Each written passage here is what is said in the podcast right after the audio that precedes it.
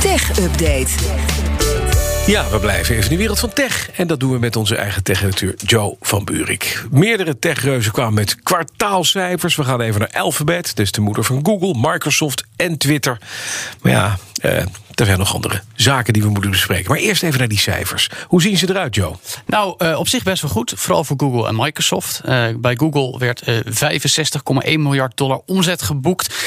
$18,9 miljard winst. Eerder dit jaar was het nog $11,2 miljard. En dat is natuurlijk vooral dankzij de cloud. Natuurlijk ook mede door de invloed van de coronapandemie. Nog steeds iets waar we met z'n allen in de hele wereld flink op leunen. Advertentieinkomsten waren wel minder. Heeft net als Twitter, waar we zo meteen nog op terugkomen, ook te maken gehad met de manier waarop Apple het beleid heeft aangepast met betrekking tot ad-tracking.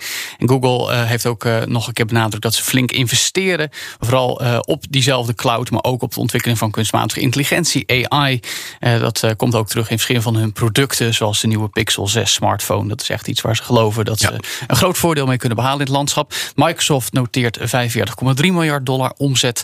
Eerder dit jaar was dat $37,2. Ook die profiteert, want hybride werken vooral met Office naast de cloud. En daar is alleen al de totale cloudomzet gestegen met 36% tot $20,7 miljard. Bij Twitter is het een iets ander verhaal. Daar staat $537 miljoen verlies.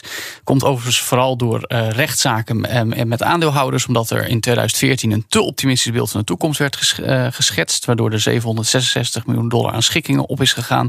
Voor het huidige kwartaal verwachten ze inkomsten rond de $1,5 miljard. En ze hebben wel een lichte stijging in het aantal gebruikers. Zit nu op 211 miljoen dagelijks gebruikers bij Twitter. Maar zij hebben dus vooral last van die privacy-aanpassingen die Apple heeft doorgevoerd een tijdje geleden. Dat de tracking voor advertenties bij gebruikers is veranderd. Oké, nou tot zover de cijfers. Dan gaan we even naar wat andere techreuzen. YouTube, TikTok en Snapchat, die liggen op de pijnbank in het Amerikaanse Senaat. Ja, nou dat is natuurlijk logisch als je kijkt hoe Facebook de afgelopen weken, maanden is behandeld. Ja. Dus wilden ze ook graag even een hartig woordje wisselen met die andere grote platforms.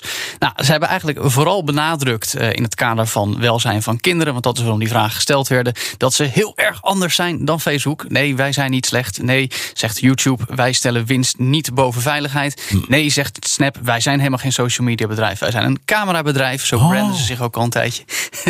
TikTok zei, we zijn een entertainment platform met korte video's. We hebben ook niks met social media te maken. Nou, dat is natuurlijk allemaal een beetje drogredenen. Maar tegelijkertijd proberen ze zich wel heel erg goed van Facebook te distancieren. Dat is extra interessant, omdat niet heel lang geleden, namelijk eerder deze week nog, de topman van Facebook, Mark Zuckerberg, TikTok nog een van de meest efficiënte concurrenten ooit noemde. Ja. Dus het is een beetje push-pull effect, maar dan binnen de strijd der tech en social media. Ja, in die hoorzitting is wel interessant. Er zijn een paar mensen, daar moet je even op letten. Ja. Een paar jaar geleden, als je dit in de Senaat bracht, dan wisten ze van toeten nog blazen en lieten zich uitleggen wat Facebook nou precies doet.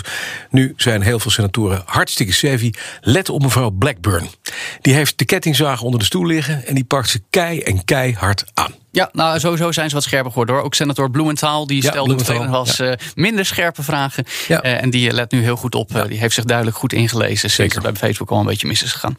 Het ging ook een beetje mis bij Activision Blizzard, dat gamebedrijf. Hè, een beetje seksuele kleine dingetjes. Krijgen een klap te verduren, nieuwe als gevolg van de interne misstanden? Ja, nou ja, dat was inderdaad al een tijdje gaande. Eigenlijk sinds begin van de zomer. Het feit dat daar een hoop seksuele intimidatie al jarenlang heeft plaatsgevonden. Racisme, diverse onderzoeken, tientallen mensen weg. Werd onlangs bekend.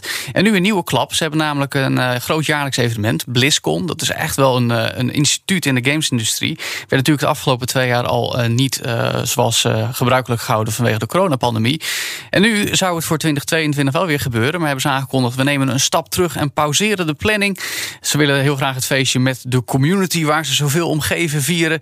Maar ja, ze willen wel de energie steken in een show die goed past bij het ondersteunen van de teams en de games en de ervaringen die ze bieden. Nou, laten we het zo zeggen, de algemene ervaring rond Activision is wat anders. Is op het moment even niet zo positief. Oftewel, ze willen eerst de shit op orde brengen en dan gaan er weer feestjes gevierd worden. Het klinkt best reach out and touch, but don't touch my button. Nou, ik denk inderdaad dat je daar heel discreet mee om moet gaan. Dat denk ik ook, Dankjewel, Joe van Buurik. De BNR Tech Update wordt mede mogelijk gemaakt door Lenklen. Lenklen. Betrokken expertise, gedreven resultaat.